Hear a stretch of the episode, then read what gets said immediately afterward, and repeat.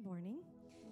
Um, I'm, my name is April Giuliano. I am an anchor here at Ocean City Church. Um, please stand for the reading of God's Word. Uh, we will be uh, reading from Matthew chapter 28, verses 1 through 11. After the Sabbath, at dawn on the first day of the week, Mary Magdalene and the other Mary went to look at the tomb. There was a violent earthquake, for an angel of the Lord came down from heaven and, going to the tomb, rolled back the stone and sat on it. His appearance was like lightning, and his clothes were white as snow. The guards were so afraid of him that they shook and became like dead men. The angel said to the women, Do not be afraid, for I know that you are looking for Jesus, who was crucified. He is not here, he has risen. Just as he said, Come and see the place where he lay. Then go quickly and tell his disciples, He is risen from the dead and is going ahead of you into Galilee. There you will see him. Now I have told you. So the women hurried away from the tomb, afraid yet filled with joy, and ran to tell his disciples. Suddenly Jesus met them. Greetings, he said. They came to him, clasped his feet, and worshiped him. Then Jesus said to them, Do not be afraid. Go and tell my brothers to go to Galilee. There they will see me. While the women were on their way, some of the guards went into the city and reported to the chief priests everything that had happened. Thank you. you may be seated.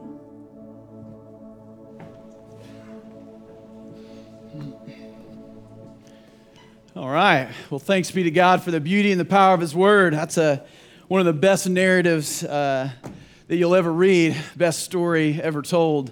Man, you guys look great. It's fantastic. Yeah, this reminds me of the old days. Uh, some of you guys uh, that know me, uh, I started my ministry days at River City Church. I don't know if we got any River City people that have, you know, gone to the dark side over here at the beach, but um, uh, back in the old days, we were in the city rescue mission, and we would pack it out. So I see all the people in the standing room only, and I promise, like Dan said, I won't, I will not preach two hours. Hour and forty-five is usually my max. Um, but we, the, the room would get so full that people would be so close, like you guys are right now, and everybody would be up front. It was super fun. The balcony would, would be jammed with people, and the building literally shook. And you thought, okay, these people are going to go to heaven a lot faster than most people on earth because that balcony is coming down. Uh, we better preach Jesus really quick. Um, but we used to, we would have people up all the way in the front, and there was this lady. She was about she was in her you know late 70s, early 80s uh, her name was Mary, and she used to be in the front row, and I was all she. It was we were it was loud, just like it is here. And i would ask her, I was like, "Why are you? You're, you're, always up front. You seem to be, you know, the music's loud." And she would wear sunglasses in the front row and just sit there like this, and just kind of let it, you know, the music just blow her hair back, and she loved it. Um, and we had we used to have kids songs, and it was super chaotic at the beginning. Like every started every Sunday with kids songs, which I loved. I tried to bring it back here, but they said no. Um, and we'd have a bag of like instruments uh, you know, for the kids. And Mary would, the 75, 85 year old lady, would steal the tambourine and then she'd break that bad boy out and worship. And we finally had to hide it from her. Um, and and I, I say that, you know, about the full room is I, you have to ask the question, um, you know, why are people in here? Like, and I know we're here for Resurrection Sunday. It's Easter. I mean, it's this thing that we do, but um, to get under the surface and under the layers, of what it is that we're here for and why, you know, why would we be here for any other reason than the story is true. Now, the reality is, is in a room like this and, and all over this city and all over the world, there's people in rooms for other reasons. Uh, maybe it's, you know, mom brought you, and this is the time she says, Look, you're wearing pink and you're coming to church with me today and that's why you're here. But, you know, all kidding aside, we, we, there, there's a reason that the room is full today, and it's the story of resurrection. There's, there's, there, there may be people that are here that are like, okay, this is just the cultural thing that we do, but it started somewhere, and it started a long time ago. And the reality is, is there's, there's a whole lot of people today, and there was a whole lot of people over the centuries and over the last 2,000 years that that believe this unbelievable story that can sometimes feel like folklore, even when it's being read, that somebody, namely the Son of God, God Himself, came back from the dead. By the power of God, was raised to life. And when you read the story and you, and you get into the, the narrative of the earthquake and then an angel that looks like lightning showing up on the scene, and greeting two ladies that were just coming to the tomb because Jesus was rushed into the tomb early uh, because it was Passover and they couldn't pack him in spices properly when they, when they put him in the tomb. And then they run into an angel who's there. The stone's rolled away, 2,000 to 4,000 pound stone, and he rolls it away and sits on it. I, I just you don't make these like it's not something you would just write in there and go, okay, we, are trying to fabricate a story. We'll do a we'll do a, a lightning angel, and then we're going to have him sit on the stone. And I'm always thinking, how was he there? You know, was it the thinker? You know, what, what was he doing on the stone? Uh, but the scene was crazy. But, but the angel rolls away the stone and he says to the women, Do not be, do not be afraid. And it, it makes me think in the moment as they see the stone being rolled away. And we, we often come even thinking, you know, well, yeah, he, he rolled the stone away so that Jesus could, could get out. You know, he had to roll the stone away. Jesus was resurrected. He's in there going, Hey, let me out. I'm up. You know, but no, Jesus later in, in these, these passages, he's walking through walls. He, didn't need the angel to roll away the stone. This is God Himself that by the power of God came back from the dead. He rolled the stone away not so that Jesus could get out, but that we would see in and see exactly what God has done for you and me, that He's defeated death for all time. And He says to them when He, when he sees them, He says, Don't be afraid. Can you imagine the scene? For I know that you are looking for Jesus who was crucified. He is not here, He has risen, just as He said. Come and see. You hear it? Come and see the place where he lay. Then go quickly and tell his disciples. And of course, you, what, what, what are you going to do? You're going to tell everybody. He is risen from the dead and is going ahead of you into Galilee. There you will see him. So not only has he risen, but he's going to be around for a little while. You're going to see him. He says, Now I've told you. He's like, Now I've done my job, heading back, right? So the women hurried away from the tomb, afraid, yet filled with joy. They ran to tell the disciples, and suddenly Jesus met them. And Jesus says, Greetings.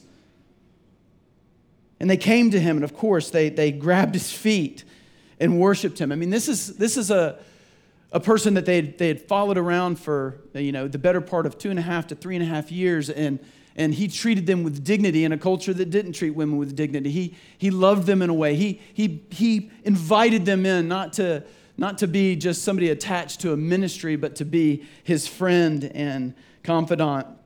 And they loved him, and they also revered him and knew that he was God. And Jesus said to them, Don't be afraid. Go and tell my brothers to go to Galilee, and there you'll, you'll see me.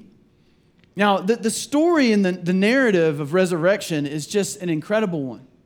And, you know, if, if it is true that we're here because somebody was raised from the dead, I mean, I, I, I know that there's people that are thinking, okay, maybe, maybe not.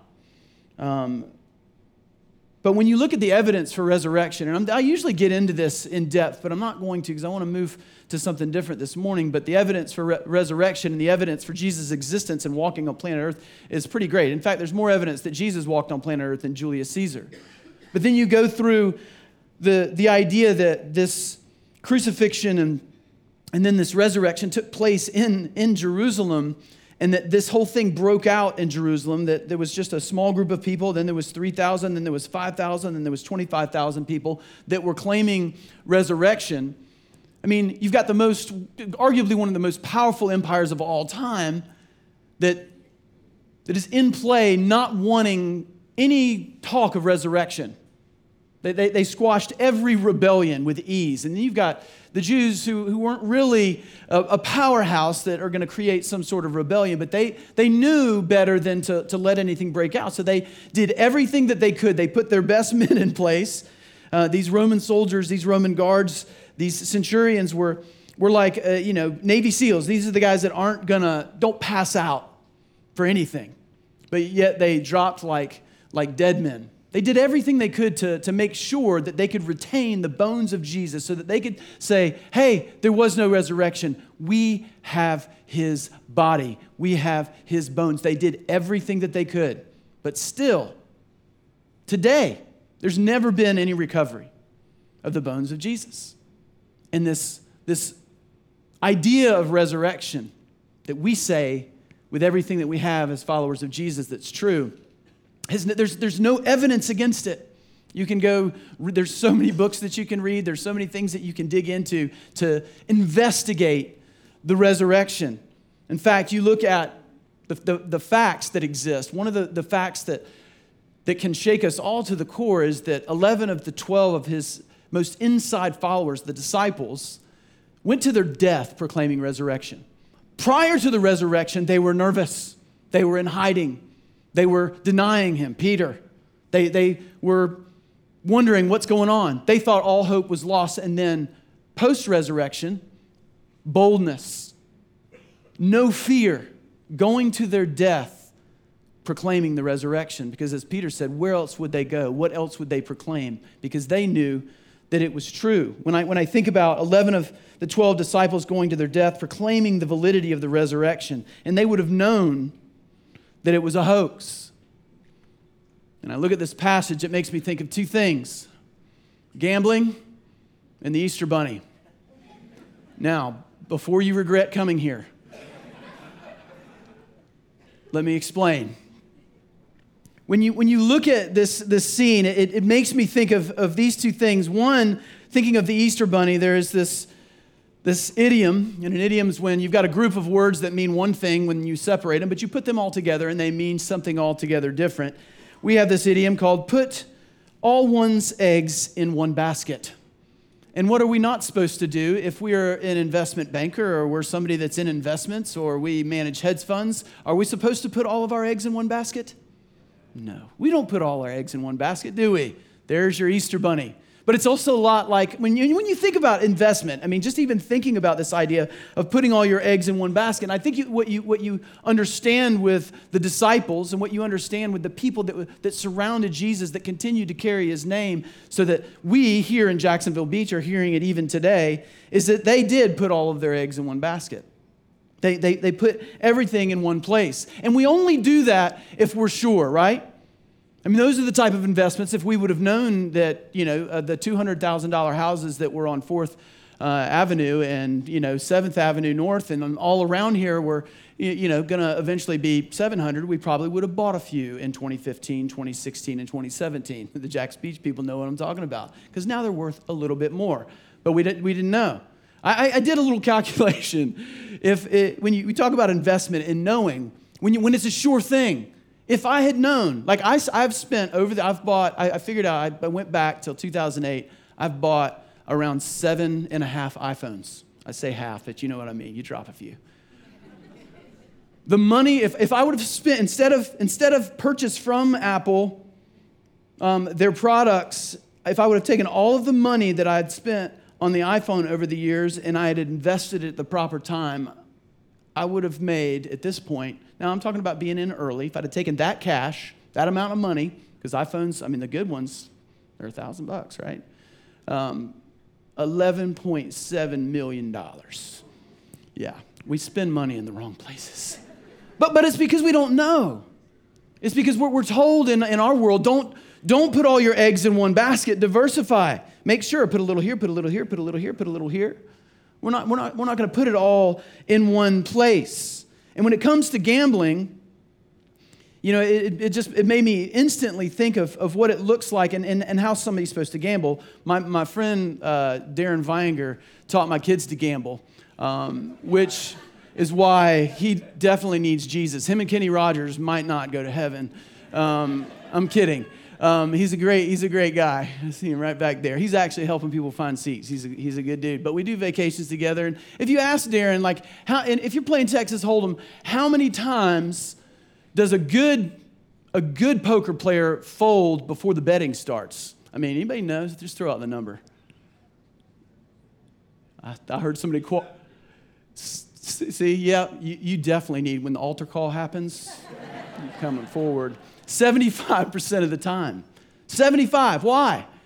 Because of the odds, because of the risk, because you're waiting for what? You're waiting for the cards, you're waiting for the good hand, you're waiting for the pocket aces, you're waiting for something to come. And even with the pocket aces, what's the danger, Darren? Second best hand, right? That pocket aces, that, might be the, the second best hand. Somebody might clean you out, they might, they might take you down 75% of the time.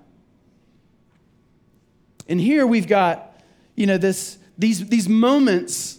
I mean, if you ever watched the World Series of Poker, you ever see that? Where all of a sudden, what happens? The guys, you know, the sunglasses come off, whoosh, very confident, right? I mean, like $22 million on the line. People are, this is, it's crazy. And, and all of a sudden, all of the chips go in. Everything goes in. And, and I say that because what we see in a resurrection is when a resurrection happens, when you draw a resurrection, when you're dealt a resurrection, you go all in. When somebody comes, comes back from the dead, everybody says, Well, there's where I'm going to put all my chips. There's where all the eggs, they're going in that basket because we've got a resurrection. It beats everything. The house thinks, okay, you know, we're here, we're the casino. Death is the best card. Once we've got death, once we've put him down, he's not coming back. Oh, guess what? There's a royal flush, and it's called the resurrection. And it beats the house every time. And Jesus came back from the dead. Tim Keller says it this way. I love it. He says, he says that if Jesus rose from the dead, then you have to accept all that he said. If he didn't rise from the dead, then why worry about any, anything of what he said? The issue on which everything hangs is not whether or not you like his teaching, but whether or not he rose from the dead. There's no other option. If that's not true, then it doesn't matter. The Apostle Paul would say if Christ has been raised, then our preaching is futile. Your faith is worthless.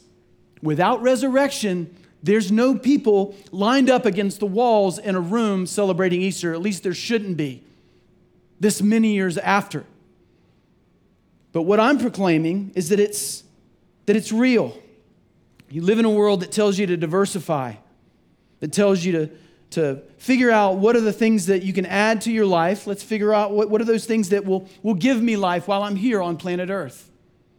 Don't, don't put it all in one place. Don't, don't hedge all your bets in, in one direction. Don't, don't put it all here. Well, the gospel is the opposite. And the reason is because what Jesus dealt the world was forgiveness of sins with his blood poured out. The great exchange. In he took he took all of the stuff that you had that condemned you and he took it to the cross and he brought it into the grave, just like Abby said when we were singing, and defeated sin and death for all time, reuniting the people by faith, the people that have followed Jesus by faith, not by works, not by anything that you bring to the table, with the creator that created you, the reason that you exist and you live on planet Earth. Nothing beats a resurrection. I think about the, the parable of the treasure in the field in this, in this same chapter, in, in Matthew chapter 13. Jesus is, is throwing this parable out, and nobody knows what he's talking about. They're, they're, they're confused. They're like, hey, there's a, there's a guy. He finds this treasure in a field. As soon as he sees what it is, guess what he does? He goes to the pawn shop, sells everything that he has, takes all of that money, and says, I want to buy that field. Why? Because he's putting all of his everything into what Jesus says is the kingdom of God. And what's going to be the trump card for everything? The resurrection. Why is, why is he going to be able to do that? What, what does he see when he sees the field? He sees a man come back from the dead because the one thing that, that we don't have, the one thing that we can't buy, is life. We're all headed there.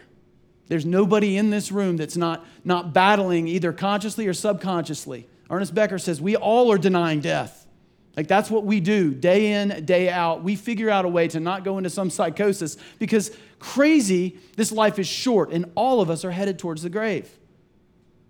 But here comes Jesus saying, This resurrection, this resurrection is something that, that you can have too. You can have this resurrection life. Nothing beats the resurrection. You know, I, I remember my, uh, my wife's grandmother we called her Go Go.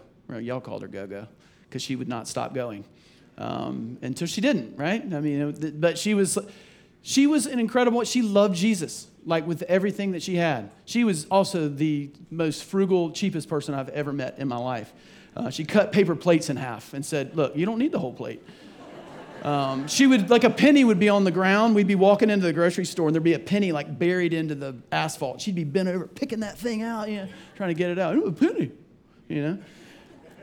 But I remember at her funeral, I spoke and she, she, you know, I said, look, there's, there's three questions that every philosopher, scientist, we all, that, that just aren't answered. We spend our lives at people, all of time. We've been wondering, you know, where do we come from? You know, how in the world, do you know, you know 23.5 tilt on the axis of planet Earth, we're floating out here with nothing else, you know, pale blue dot suspended on a sunbeam, Carl Sagan says. Like, this is a miracle of miracles that we're all here. Where did we come from? And then, you know, why are we here? What are we doing? What's the purpose of a bunch of people running around on planet Earth and where are we going? I mean, these are the things that people, the most, the smartest people on planet Earth have mulled over their entire lives. Their entire lives. You know, philosophers, scientists, Harvard, you know, people, doctorates, you know, that's, that's their life's work. Studying these things, trying to figure out these things, trying to get a clue as to, to what all, you know, what's, what's happened. And here's this woman, she barely had an eighth grade education, and she knows the answers to all three.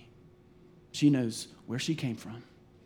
She knew why she was here to glorify Jesus with everything she had, and she knew where she was going when she died. And I just thought, what a powerful, powerful testimony. Because she knew there was a resurrection.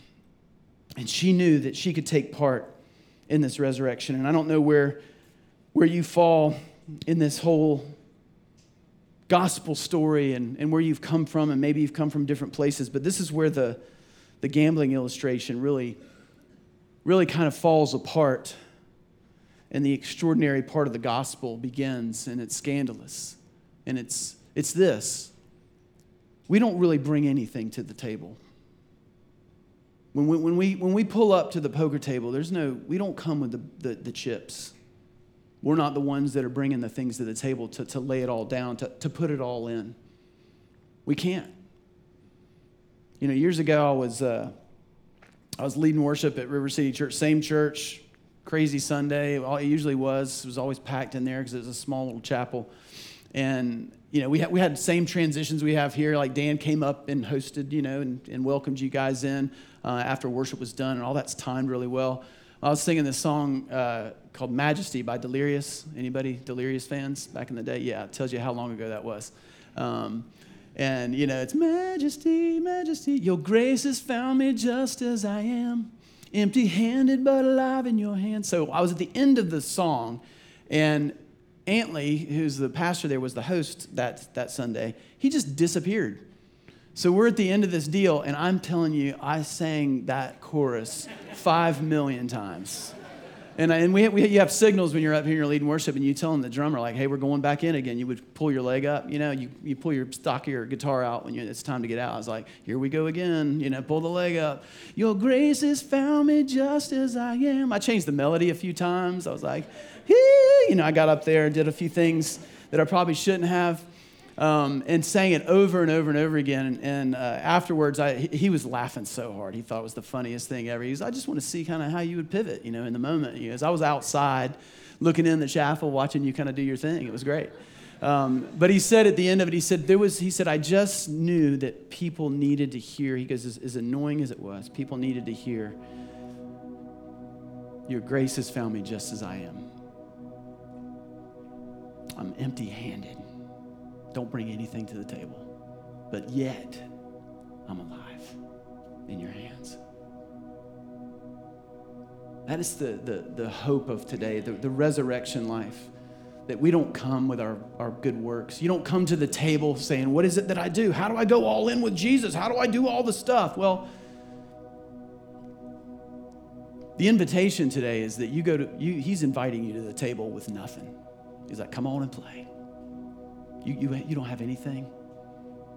You, you, I've, I've, I've paid it all. I brought everything that needs to be put into the table. I gave everything, my whole, my very life, my very blood, so that, so that you could be at the table, so that you could go all in, so that you could buy the treasure in the field. You didn't have anything to sell at the pawn shop to buy the, the treasure. I've brought everything that, that needs to be brought to the table. So I want us all to stand with the rest of the people that are already standing.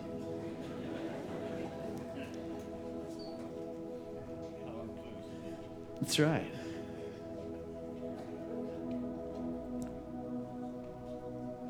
And we're gonna we're gonna respond and we're gonna we're gonna sing. And I know all over the room, I mean, I have so, so many things in, in, my, in my mind, but I think it's my, my flesh, you know, wanting to kind of move in a certain direction. But as we, as we sing, God just kind of told me, just we, as we sing, there's, there's people that you, it is your moment to, to, to basically say, I'm done. Like I'm, and this, is, this, is, this is the beauty of going all in. Going all in in the kingdom of God is surrendering and saying, I have nothing and I need you. That's it. Putting your life saying, I believe you, I believe what you've done, I know I need to be reconnected to the king of the universe, the one that created me. I've been scrambling. I thought I had a you know royal flush. I thought I had a full house. I thought I, have I've, I've done everything there is. I thought I've come to the table with enough, and it's never been enough. And you're done. You're just like, I'm done. I'm out. I'm done. So while this song's playing, while you're singing, while the band is playing, this is the moment where in your heart and in your mind that you surrender your life to Jesus. That you come to the table empty handed with Him. It's the most beautiful thing. The people that are on this stage and the people that, that, that invited you in today, we, we don't do this for because it's, you make a lot of money doing it. We do it because we believe it with everything that we have that Jesus is alive from the dead. And the implications of that is that you can be alive from the dead. Let's pray. God, we love you. We love who you are. We love what you do for us. We love that you carry us in times and in places that we can't even possibly imagine. Just lead our hearts to a place of surrender. In Jesus' name.